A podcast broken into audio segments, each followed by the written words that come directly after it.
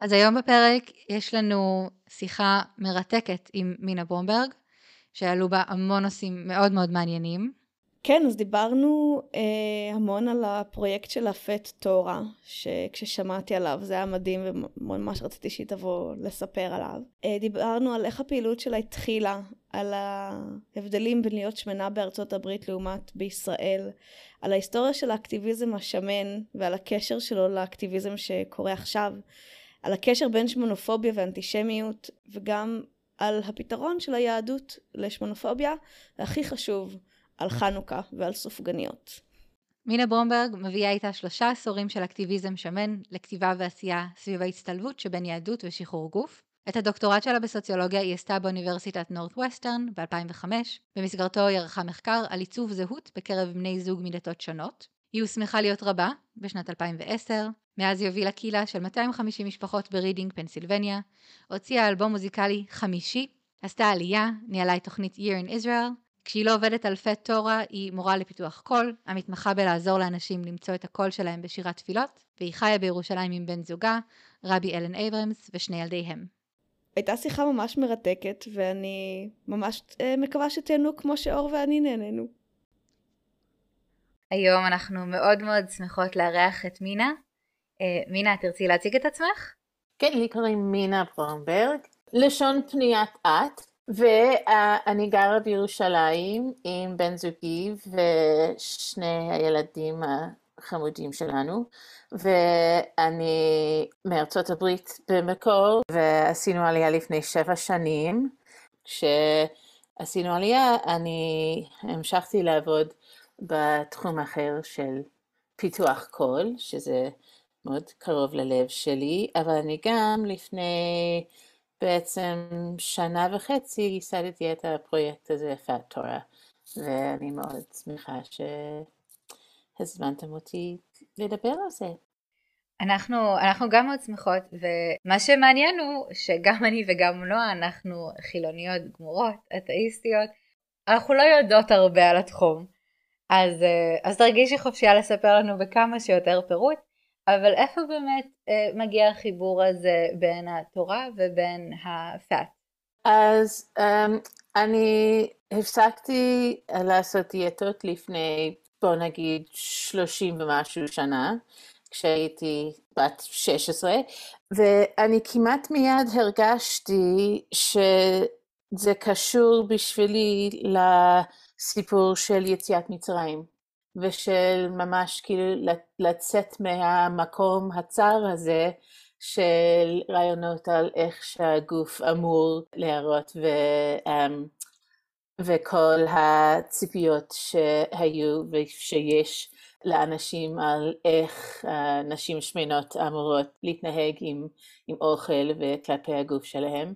ומיד ממש uh, הרגשתי ש, שהיהדות שלי נתנה לי גיבוי על המסע שלי ב-Fat Liberation שהתחיל אז.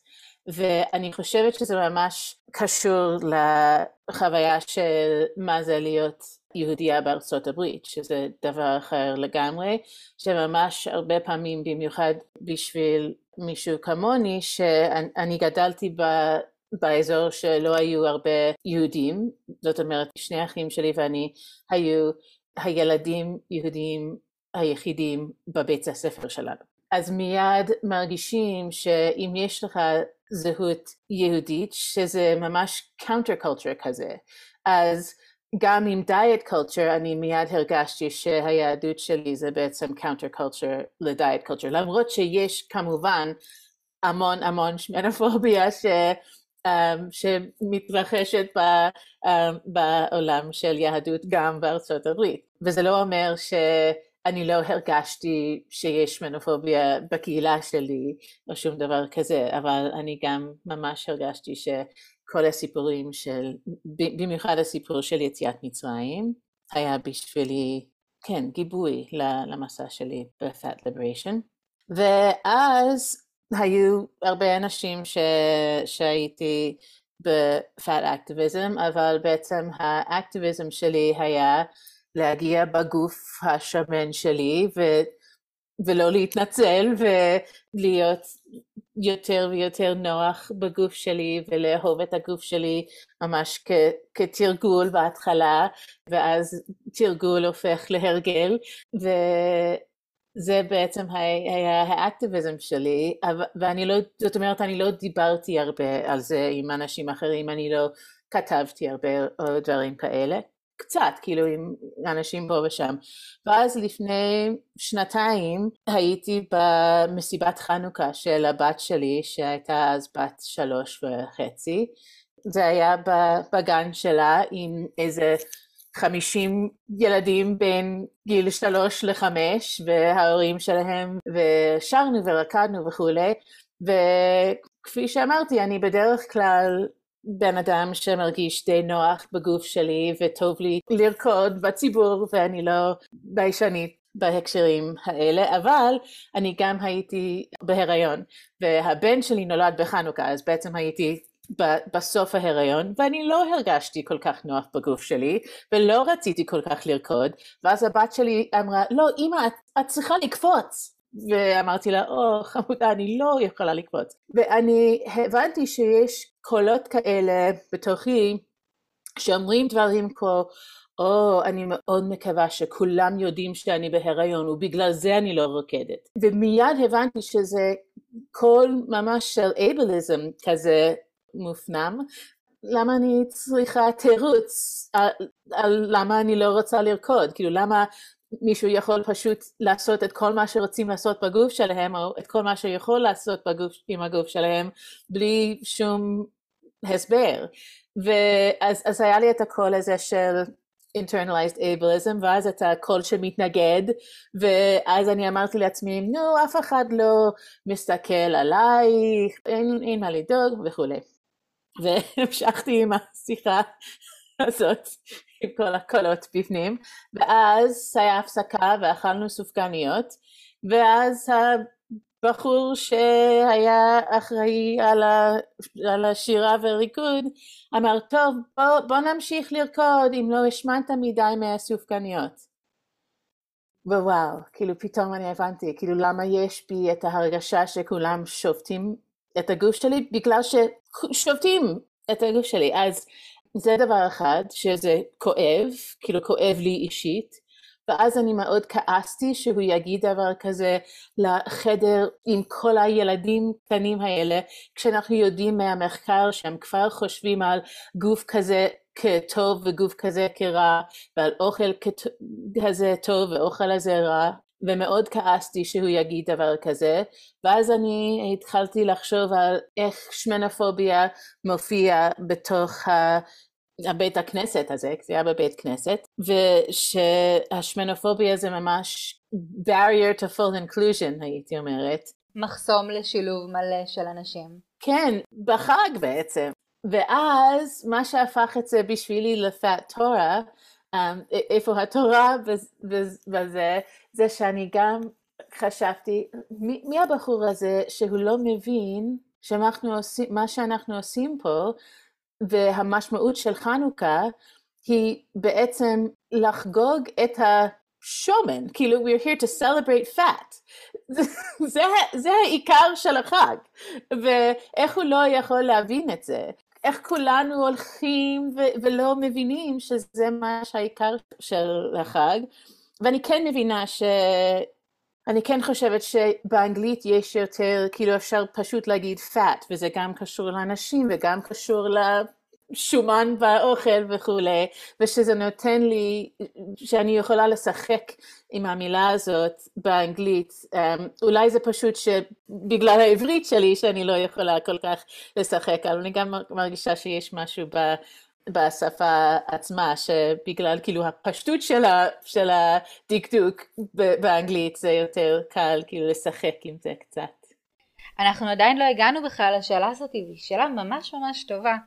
כי זאת אחת הבעיות הגדולות בשפה של האקטיביזם השמן בעברית, שבאמת אי אפשר אה, להשתמש במילה, באיזושהי מילה מקבילה לפאט.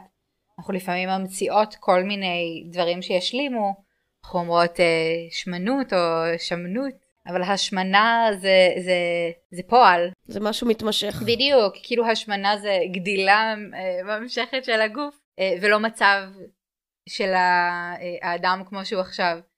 אבל זה, זה מצחיק, כי um, מצחיק ולא מצחיק, כמו הרבה דברים בתחום הזה, שלמשל כשאני מתארת את עצמי, בוא נגיד, קליניקה של הרופא, כאישה שמנה, כאילו, והם רוצים להגיד לא, לא, ו, וכנראה הם חושבים שאני לא מבינה, כאילו, את מה אני אומרת על עצמי. אני אומרת, אה כן, בגלל שאני אישה שמנה, אני טו טו טו טו. ואני מבינה שהם חושבים שזה בגלל איזה um, כישלון בעברי שלי, שאני מתארת את עצמי ככה, ובדרך כלל אין כל כך הרבה זמן כאילו לדבר על זה, אבל זה מצחיק שאנשים חושבים שזה משהו שאני עושה, uh, לא מבינים שאני עושה את זה בכוונה. את יודעת, זה, זה מעניין, כי מה שאת אומרת זה שהם חושבים שיש לך פער בשפה. ומה שהם לא, לא מבינים שלהם יש פער בשפה, שזה השפה האקטיביסטית של ה reclaiming, של מה, מה, מה אני מתכוונת כשאני אומרת על עצמי שאני שמנה, שהוא לא מכיל את כל הדברים שהם שמים על המשקל, המשקל אני אומרת, הערכי של, של המשמעות של המילה. אני, אני רוצה לחזור רגע אחורה למה שאמרת על העניין הזה של חנוכה, וש... זה לא ממש על חנוכה, אבל אחד הדברים שלפחות תרבותית אצלי, יהדות וחגים ושמחה מתקשר לאוכל. זה, זה בא ביחד, זה חלק, חלק מהתרבות שלנו זה לחגוג אהבה ומשפחה עם אוכל, זה מתקשר להנאה הזאת. ורציתי לשאול אותך על ה... אני מניחה ש... ותתקני אותי אם אני טועה, שגם בקהילות שמהם את באה ובהם את פועלת, זה קשור. יש את הקשר הזה בין אוכל ומשפחה והנאה ויהדות. אז בא לך לספר קצת על, על השמנופוביה שמתבטאת שם, או הפערים, או ההימנעות שאולי קורית שם לנשים שמנות בתוך החוויה הזאת? כן, ואני גם רוצה להגיד שזה כן ביהדות, אבל גם אני שומעת הרבה שיחות ב... בארצות הברית על איך שמנופוביה ממש כאילו מחסום לקשר עם ה-traditional food ways. עם, ה- עם המאכלים המסורתיים. של כל מיני תרבויות. לפחות בארצות הברית, כאילו כל דבר שזה לא white anglo-saxon protestant. לבנים אנגלו-סקסים אה, פרוטסטנטים. כן, זהו. Um, שזה, כאילו זה, שזה גם עניין של um, גזענות. שזה גם עניין של קלאסיזם, ושזה גם עניין של אנטישמיות, שחושבים על כל האוכל הזה כלא בריא וכל מיני, ומשמין וכל מיני דברים כאלה, שזה ממש קשור בהחלט לגזענות בארצות הברית, בהחלט. ואני מדברת עם הרבה הרבה נשים שמנות ש... מנסות ממש להבין איך זה יכול להיות שאוכל זה גם דבר שכל כך קשור לזהות היהודית שלהם וגם שזה כל כך קשה בתוך המשפחה שלהם. כאילו למה אימא שלי גם נותנת לי את כל האוכל הזה וגם אומרת לי שאני שמנה ושאני צריכה לרדת במשקל? לא אימא שלי תודה לאל וזה נורא נורא קשה, ומרגישים ממש את המתח הזה, של לא רק מתח, אלא יש משהו בזה שבשבילי זה קצת um, כמעט um, קפקאסק, כאילו שיש את שני הדברים האלה שהם לא, איך אפשר להבין אותם באותו רגע, איך, איך הם יכולים להיות בעולם בכלל באותו רגע. וזה נורא נורא קשה. אז אני בהחלט מרגישה שלאכול את האוכל של החגים שלנו חופשית, זה, זה נורא חשוב. זה, זה מעניין, אני לא חשבתי על זה ככה אף פעם, על הרעיון הזה שתרבות הדיאטה באיזשהו שלב, כאילו אם, אם לוקחות אותה כמשהו שנובע בחלקו הגדול מהתרבות האמריקאית העכשווית, היא מחבלת בקשר עם התרבות האחרת באמת בשני המישורים האלה, גם במישור הזה שהיא מחבלת ביכולת להעביר חלק מאוד חשוב במסורת, שזה אה, האכילה, ואז בעצם יש את המסר הכפול הזה של אנחנו צריכים לאכול, אנחנו לא צריכים לאכול, אבל גם, אה, ואת השתמשת במילה אנטישמיות, ואני חושבת שזה נורא נורא מעניין, אה, ברעיון הזה שאוכל מסורתי הוא לא בריא או לא טוב, אם, אם דיברנו על ציון ערכי לאוכל, ואז לחשוב שכאן בישראל, שאנחנו יונקות כל כך הרבה מהתרבות האמריקאית בחזרה, אנחנו מאמצות את שני הדברים האלה כמעט בלי ביקורת. זאת אומרת, גם אנחנו, אני השבוע הייתי במשרד והבאתי סופגניות, כי כבר יש סופגניות, והקולגה שלי אמר לי, אוי, את יודעת, אני כל שנה מנסה כמה שיותר להימנע מסופגניות. האמת שהוא גם בחור דתי, אה, אז בכלל. ואני אמרתי לו, אתה יודע מה? המטרה שלי בחנוכה זה לאכול כמה שיותר סופגניות. אני לא מרגישה שאני אוכלת מספיק סופגניות. אני חושבת שהשארתי אותו בשוק, למרות ש... אני לא אוכלת את הסופגניות מסיבות דתיות, אלא מסיבות של זה טעים לי, אבל מבחינה אולי על הנייר, הוא זה שהיה צריך לקפוץ ולהגיד בטח שנאכל סופגניות. צריך לאכול כמה שיותר סופגניות, זה החג שלנו. כן, ממש. אני, אני לפעמים אומרת שאני, שפנופוביה היא ה... the worst American export. היצוא האמריקאי הגרוע ביותר. כן.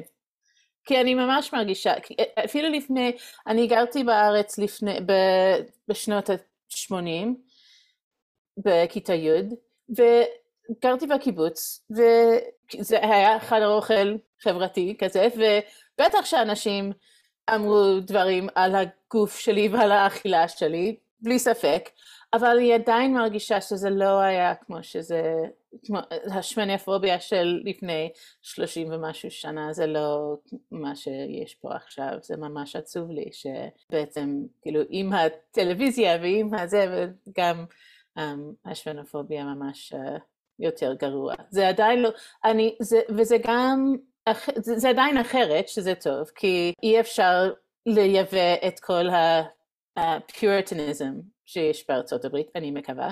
הטהרנות. כי כששואלים אותי, כאילו, איך זה להיות אישה שמנה בארצות הברית ובארץ ומה ההבדלים וכולי, אני בדרך כלל אומרת שה-street harassment שאני סופגת, הטרדות רחוב. זה בעצם באותם הכמויות. זה בדרך כלל מפתיע ממש לחברים שלי מארצות הברית, כי הם חושבים על ישראלים כיותר ש, שיש לישראלים נטייה יותר חזקה כאילו ל, לדבר עם אנשים שהם לא מכירים ברחוב. בשבילי בקשר לשמנופוביה זה בעצם אותו הדבר ומה שצריך להפתיע אותם זה שזה כל כך נורא בארצות הברית שאנשים שאף פעם לא מדברים עם, עם בני אדם שהם לא מכירים דווקא אם יש להם משהו שמנופובי להגיד אין להם שום בעיה אז זה דבר אחד אז אני כן מרגישה בשבילי אישית שזה עדיין יותר טוב פה. בארצות הברית ממש מרגישים שלהיות שמן זה בעצם להיות פושע. יש בזה עניין של חטא שלא ממש מרגישים עדיין פה בארץ, לפחות אני לא. את חושבת שזה גם, אולי זה גם עניין של, של הנצרות? זאת אומרת שגרגרנות זה, זה חטא בנצרות. כן, כן, כן, בדיוק, בדיוק. לפחות ביהדות עדיין יש ממש במסורת ועדיין כאילו ברחוב את הרעיון הזה שזה בסדר ליהנות מה, מהחיים. זה מעניין כי בשפה זה כן כבר קיים, כלומר לקרוא לממתקים חטא זה לגמרי חלק מהשיח. אבל כנראה זה עוד, ואני אומרת עוד לא בצער רב, כי זה כנראה יעשה את המעבר, זה עוד לא עשה את המעבר אל עבר אנשים באותה רמה.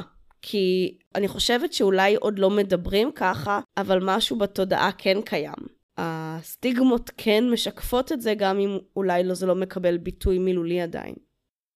מאוד יכול להיות, מאוד עצוב. אני רוצה, ממש מעניין לי, אני רוצה שנמשיך, אבל אני גם רוצה שנתכנס על עבר, בכלל עוד לא דיברנו על uh, אלפי תורה. בעצם אמרת שזה הוקם, אמרת קצת מה המטרות, או איך זה מתקשר קצת ליהדות, אבל עוד לא אמרת מה בעצם את עושה. בואי תספרי לנו. כן, אז אני עושה, אה, יש כמה תחומים. אחד זה שאני מעבירה סדנאות. אני ייסדתי את הפרויקט הזה כאילו בתוך הקורונה, וזה אמר שכולם רוצים תוכניות בזום. זאת אומרת שאני הספקתי ללמד במקומות כמו טקסס ופורטלנד אורגן ו... כל מיני מקומות, רובם בארצות הברית, אבל גם לפני כמה שבועות לימדתי נשים בכל מיני מדינות בברית המועצות לשעבר, אז, אז זה ממש היה בתרגום. אני לימדתי בעברית, באנגלית, וכל כמה, כל דקה בעצם אני הפסקתי ומישהי תרגמה לרוסית, אז זה היה מאוד מעניין. והסדנאות שאני מעבירה הן בעצם קודם כל להסביר מה זה שמנופוביה, למה היא בעייתית, איך שמנופוביה מופיעה בקהילות היהודיות שלנו, ואיך אנחנו יכולים להשתמש במסורת שלנו, בטקסטים שלנו ובסיפורים שלנו, באופנים יותר ליברטורי. משחררים. את זה יש בכל סדנה, ובדרך כלל יש גם איזשהו נושא שממש קשור ליהדות עצמה. אז מיד אחרי החגים העברתי סדנה עם אנשים בוושינגטון די.סי ובלטימור על הרעיון הזה של איך אפשר לראות את שנת השמיטה כהזדמנות לחשוב על היחסים שלנו עם הגוף שלנו, והאם יש דברים שאנחנו רוצים ממש לוותר. במיוחד אני חושבת שיש כל מיני מקומות שכאילו חושבים על הגוף כמו שחושבים על האדמה, ומה זה אומר לקחת את ההזדמנות הזאת, ממש כאילו לא לצפות תוצאות מהגוף, לא, לא לחשוב על בדיוק מה אני צריכה לאכול ומה לשתות ומה זה יעשה לי, כאילו לוותר על הרעיון הזה של הגוף כמשהו ממש to manipulate. של לעשות בו שינויים. כן, ו, um, וזה היה נורא מעניין, כי אני, אני חושבת שאנשים מחוץ לארץ וגם פה, כן רצים לחשוב על שנת שמיטה כמשהו יותר מהלכה על חקלאות. אז זה היה ממש מעניין לשמוע איך הם מגיבים ל, לרעיון הזה. זה רעיון מקסים, אני חושבת שזה אחלה פרספקטיבה באמת לעשות uh, הפסקה. גם דיברנו על זה באמת בשיחה הקודמת, uh, אני ונועה, על, uh, על זה שאין לנו רגע הפסקה אף פעם. אנחנו כל הזמן חייבות uh, לעבוד על עצמנו, גם על הגוף שלנו, גם על הנפש שלנו, ועל כמה שזה רדיקלי לפעמים להגיד, לא, אני יוצרת, אני עכשיו נהנית מהמקום שאני נמצאת בו. נהנית ממנו, או לפחות אני רוצה כאילו לחיות עם עצמי כמו שאני עכשיו, ולהבין מה זה. ואני בדרך כלל כשאני מדברת על הניסיון שלי עם תרבות הדיאטות, אני בדרך כלל אומרת שאני ויתרתי על דיאט. I, I gave up on dieting. כי כשעשיתי את זה, זה לא שידעתי שיש עולם של fat activism, אבל היה, תודה לאל שמצאתי את זה לפני האינטרנט, זה היה כאילו דרך זין פה וכנס שם, אבל ברגע שעשיתי את זה, זה היה ממש עניין של לוותר, כאילו אני פשוט לא יכולה יותר. משהו, משהו שאמרת העלה בי את המחשבה, שכשאת נותנת בסדנאות האלה את המקורות או את ה... אפשרות לקרוא את הסיפורים ואת המסרים דרך הפרספקטיבה של אקטיביזם שמן, את חושבת שזה, שככה זה קל יותר לקבל את המסרים האלה? בעיקר לנשים אה, דתיות יותר? אה, יכול להיות, זה, זה תלוי בכמה שהטקסטים הם מוכרים, כי יש לי גם, uh, אני חושבת שאנשים שמגיעים לסדנה הם מגיעים כאילו מכל מיני כיוונים. אני כן חושבת שכשאני מסבירה את זה לא רק, בארצות הברית יש את כל הרעיון הזה של Jewish social justice. נקודת מבט אחת, מה שאני עושה בפאטור זה בעצם להגיד לאנשים, אכפת להם מ-Jewish social justice? אז כדאי שאכפת להם משמנופוביה גם. כאילו לשים את שמנופוביה על השולחן של האכפתיות שלנו. אני גם חושבת ש, ש, שיש משהו בעולם של פאט אקטיביזם בגדול שחסר כי הם לא ממש לוקחים בחשבון את המקום של בוא נגיד רוחניות בתוך האקטיביזם שלהם. אז מדברים הרבה על כאילו הערך הבן אדם ושיש לנו uh, שוויון בערך, אבל אין לזה, כאילו זה קצת, uh, אני מרגישה שזה קצת שטחי בלי כל ה... כאילו לי יש מסורת ש... כמו שאמרתי, שכאילו נותנת לי גיבוי ברעיונות האלה וברעיונות האלה. אז כן, uh, אני גם um, עושה קואוצ'ינג, גם עם אנשים שפשוט רוצים, רוצות להבין איך פאט אקטיביזם וכל, לא רק פאט אקטיביזם, אבל פאט ליבריישן ולוותר על תרבות הדיאטות, איך זה ב... בחיים האישיים שלהם, אבל אני גם עובדת עם אנשים שרוצים להבין איך להביא את זה לתוך המקצוע שלהם. אז למשל, um, מורים בבתי ספר של יהודים בארצות הברית שרוצים להבין כאילו איך להביא את, את זה לכיתה שלהם, וגם עם רבנים ורבות ש, שגם רוצים לחשוב על איך זה יכול, כאילו, וזה מעניין כי הרבה פעמים um, אנשים מאוד מאוד מאוד רוצים לדבר על זה בקהילות שלהם, אבל זה ממש כאילו עדיין לא הזמן. אין לה, עדיין אין להם את ה-social capital. את ההון החברתי והתרבותי. כן, ממש כאילו להגיד דברים כאלה. אז לפעמים הם פשוט מביאים אותי, ואז אני אומרת דברים כאלה בפני הקהילות שלהם. אני חושבת איזה מדהים היה אם היה לנו, באמת, אם היינו מקבלות פניות של אה, מורים שרוצים לדעת איך לשלב את זה ב... בעבודה שלהם. אולי, אולי באמת בגלל שהמצב בארצות הברית הוא יותר קיצוני והוא יותר קשה, והשמנופוביה שם היא יותר uh, קשה, אז אולי גם תגובת הנגד היא באמת יותר חזקה. אם את אומרת שאנשים מגיעים אלייך ומחפשים אותך. כן, אני חושבת שזה גם פשוט עניין של תחום שיותר מפותח, כאילו כל התחום של פאד אקטיביזם היה יותר שנים לפתח בארצות הברית. זה כבר 50 שנה שיש ארגונים לפאד אקטיביזם בארצות הברית. למרות שאין לנו כל כך הרבה הצלחה, אבל קודם כל זה חשוב לי כאילו לציין ש, um, שיש דברים כאלה, וזה כבר, כן, שכתבו שני נשות, שני יהודיות דרך אגב, שכתבו את ה-Fat Liberation Manifesto בשנת 1973. ומצד אחד זה כל כך, זה, כשקוראים את המניפסטו, זה מצד, זה, זה נשמע מאוד עכשווי, ומצד אחד זה קצת עצוב, שנשמע כל כך עכשווי. מצד שני, בשבילי זה ממש נותן לי הרגשה של four mothers כאלה, כאילו שחשבו על זה בשנה שאני נולדתי, שכבר היו, היה את המניפסטו בעולם. יש, אה, יש ביוטיוב, אה, העלו מיש לשם שאריות והבניה מחדש של קלטת של הפט אנדרגראונד. עכשיו הסתכלתי על זה, זה לא מאוד איכותי, זה ממש כזה הקלטה של הקלטה ודברים נמחקו, אבל מה שכן אפשר לראות, זה פשוט בדיוק אותו הדבר.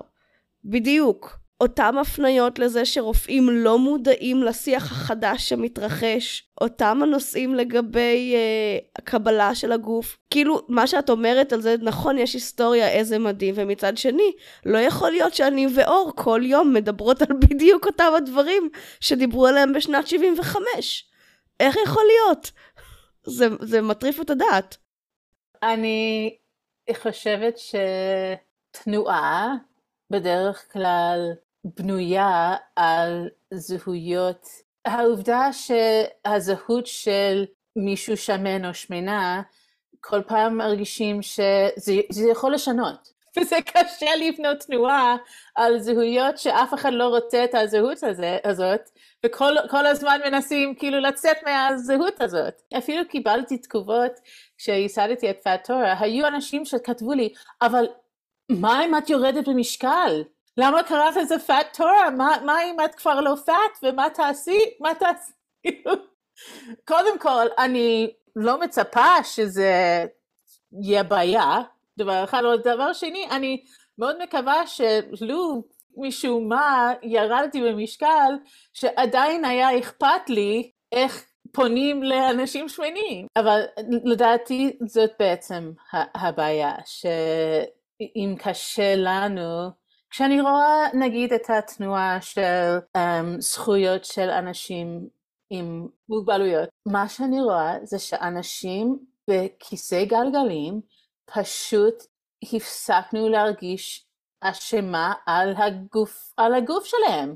ובאו עם כיסא גלגל, גלגלים וישבו בפתח הבניין ואמרו, אני לא זז, אני לא זז עד שייתנו לי את הזכויות שלי.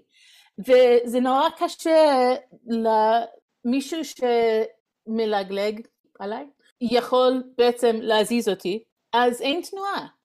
אני חושבת שיש פה משהו בקונספט של uh, החברתי בעיקר, ששומן אפשר לשנות.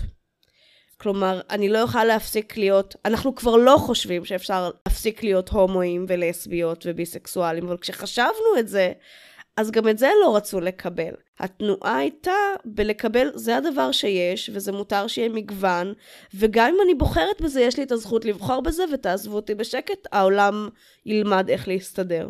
אבל בגוף שמן אנחנו פשוט עוד לא שם. התפיסה שזה יכול להשתנות, ואם את לא משנה את זה, זה אשמתך כי את עצלנית ומוזנחת ולא אכפת לך מעצמך, ואת בעצם עול כלכלי גם על, החברה, אז קשה מאוד לתת זכויות למשהו שלא אמור להתקיים, ושהוא אמור להיות זמני.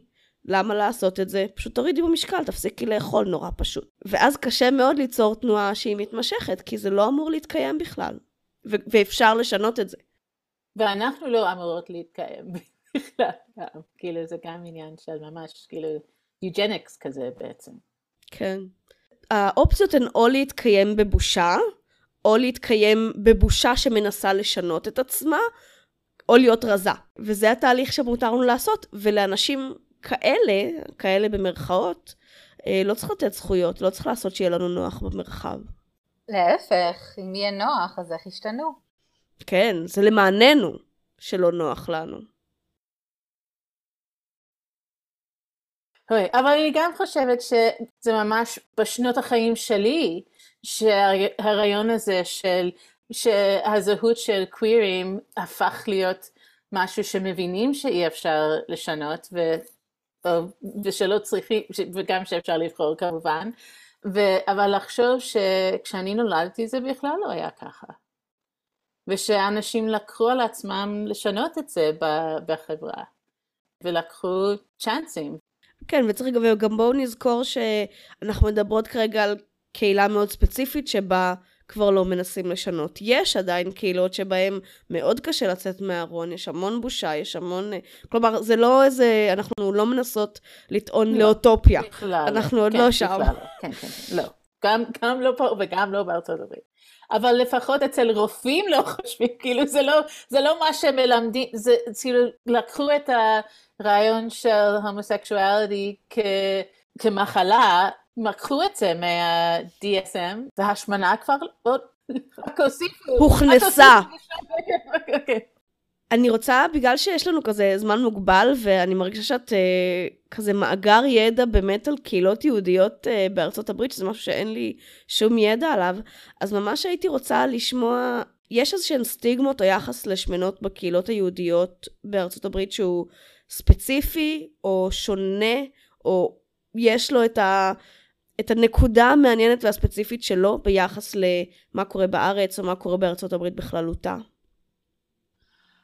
אני חושבת שהשמנופוביה בעצם מתבטאה אחרת לפי התרבות. אז למשל, אני דיברתי השבוע עם מישהי יהודייה מאנגליה, ודיברנו על העובדה שגם באנגליה וגם בארץ יש הרבה יותר ניצולי שואה.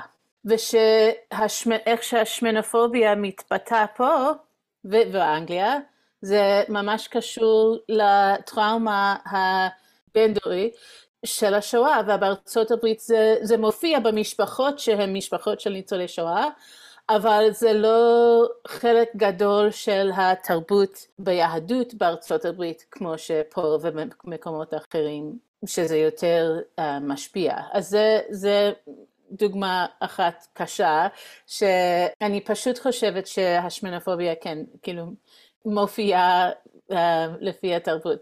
אני שמעתי, um, כן, אז, אז כרגע אין לי שום דבר ספציפי, אבל דבר שלא שונה, זה בימים, בימים ההם, לפני, לפני הקורונה, שממש אכלנו ביחד אחרי תפילות כל שבת, פשוט לאכול בשקט, בלי לשמוע כל מיני ביקורת בדרך כלל על עצמנו ועל מה שאנחנו אוכלים.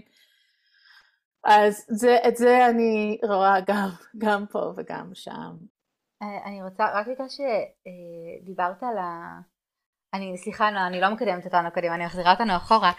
לבן אה, דורית ואיך זה נראה, נכון? בדיוק, אני בדיוק. אני מתה לשאול את זה גם, ברור, תשאלי. 아, זהו, אז, אז דיברת על הטראומה הבין-דורית ועל השואה. זה בגלל שאנשים סבלו ממחסור ומרעב, אז היחס לאוכל הוא שונה, או, או יש עוד דברים שהם, שהם באים לידי ביטוי? אני לא באה מרקע של ניצולי שואה, אז כל, כל סיפורים שאני שומעת מאנשים אחרים, וזה ממש חלק מהפרויקט שלי שאני לא הבנתי בהתחלה, שזה ממש להקשיב לסיפורים של אנשים אחרים, במיוחד לא, כשלא נוח להם כאילו לספר את הסיפור שלהם בציבור. אז דבר אחד שאני הבנתי שזה בגלל שזה טראומה, אין בזה rationality. אז שומעים סיפורים מוזרים, כאילו אומרים uh, כשרוצים um, להביא ביקורת על אישה שמנה, אומרים דברים כמו בשבילך לא היה מקום במחבוא שלנו. וואו. דורים אחר, כאילו אחרי השואה, שככה אנחנו עדיין um, חושבים על זה. היה עוד סיפור על אישה שהייתה לה חברה מבוגרת, שהיא הייתה בשואה, והיא אמרה לחברה שלי, שאני שרדתי כי היה, הייתי מספיק רזה שיכולתי לברוח בין ה... between the bars. בין הסורגים. ו- וכל החיים שהיא הייתה בת תשע או משהו כזה, אבל היא, כל החיים שלה היא לוקחת את הרעיון הזה שהיא צריכה להיות רזה, כי אם היא לא רזה, אז היא, כאילו אי אפשר לשרוד אם את לא, אם את לא רזה. אני הייתי מנחשת שזה יהיה בדיוק לכיוון ההפוך. זאת אומרת שמי שהיה קצת יותר שמן אז אולי הוא שרד יותר טוב, אבל זה בדיוק השילוב הזה של טראומה ושמנופוביה, נכון? כי בעולם של אין בזה שמנופוביה, בטח שהיינו שומעים סיפורים על כל כך טוב שהייתי כל כך שמנה, ב... כאילו, ולא שומעים uh, סיפורים כאלה בדרך כלל. זה מדהים, זה, זה, זה מחקר שצריך לעשות אותו, זה דוקטורט כן, כן. בפני עצמו. בדיוק, דוקטורט של מישהו אחר, אבל, אבל אני תומכת בדוקטורט הזה, כן. אני רוצה רגע אה, לשאול, יש לך כבר דברים שקורים בפט תורה, מה, מה השלב הבא? איזה עוד חזון יש לך? אז um, אני כן רוצה להמשיך לעשות כאילו סדנאות חד פעמים האלה, אבל אני גם רוצה שיהיה לנו תוכנית של professional training כזה. הכשרות אה, מקצועיות.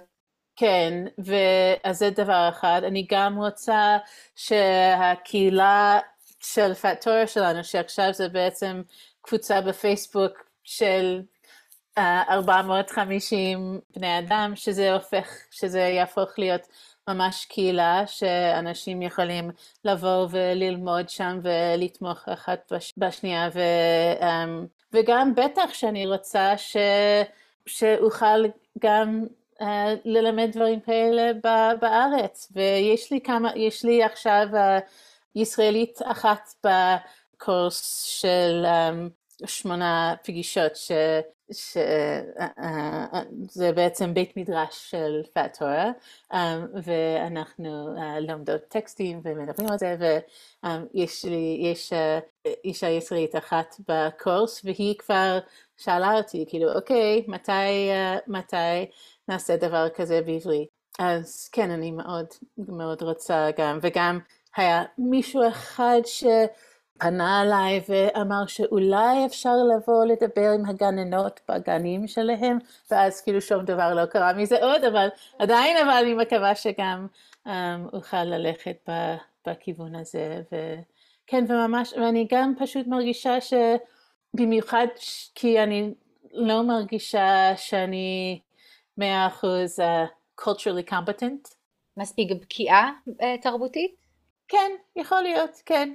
ש, um, שאני גם מרגישה שהתפקיד שלי בארץ כפאד אקטיביסט זה גם ממש להקשיב וגם פשוט לתת המון המון אהבה, כי זה דבר אחד שכן יש בתוכי לתת, זה ממש אהבה לכל גוף שמן וכל בן אדם ש, שמרגיש, מרגישה שצריכים קצת תמיכה בתחום הזה.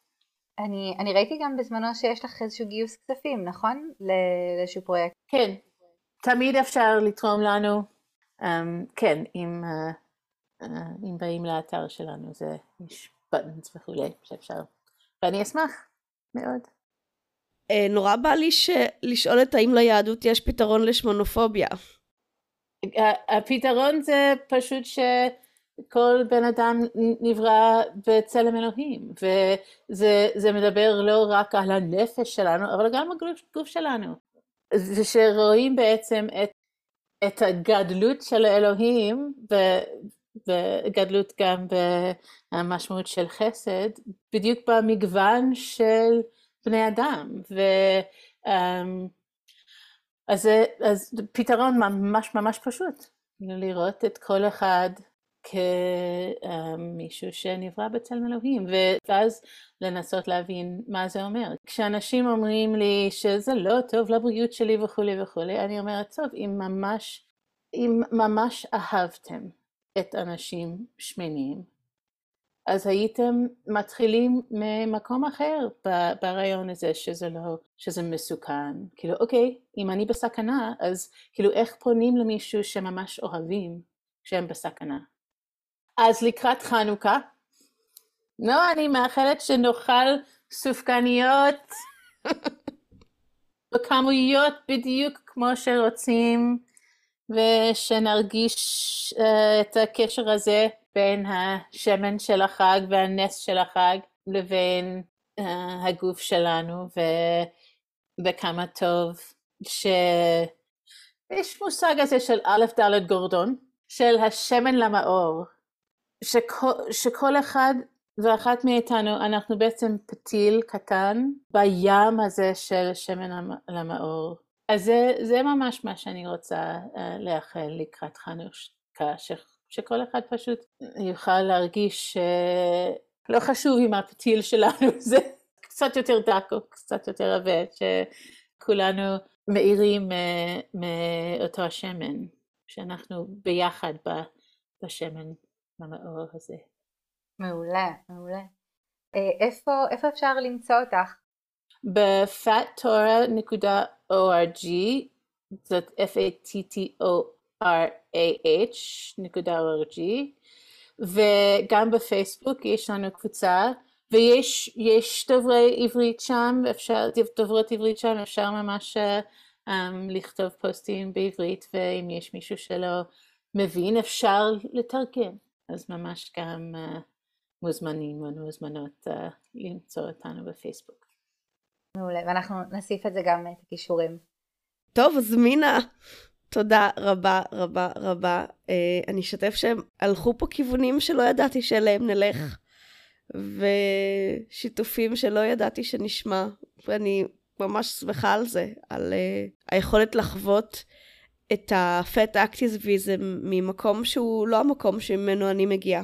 ולראות את איך זה נוגע בי, גם כשזה לא הכיוון שממנו אני מגיעה, וגם איך זה יכול לקחת לכיוונים אחרים שאחרים צריכים, ש... ואני לא צריכה אישית, אבל שהם נותנים אור בכל מיני uh, צורות. אז ממש ממש תודה. תודה רבה, זה היה מרתק. תודה, תודה לכם. ממש. תודה שהייתן איתנו היום בשיחה. אתן מוזמנות לעקוב אחרינו באפליקציות הפודקאסטים השונות ובעמוד שמנות מדברות בפייסבוק ולהתעדכן כשיוצאים פרקים חדשים. נשמח לשמוע מכן. כתבו לנו במייל ל-fatwomentalk@gmail.com שנמצא גם באתר הפודקאסט. אתן מוזמנות להמשיך איתנו את השיחה בקבוצת הפייסבוק תופסות מקום שמנות מדברות על שמנופוביה. נתראה בפרק הבא.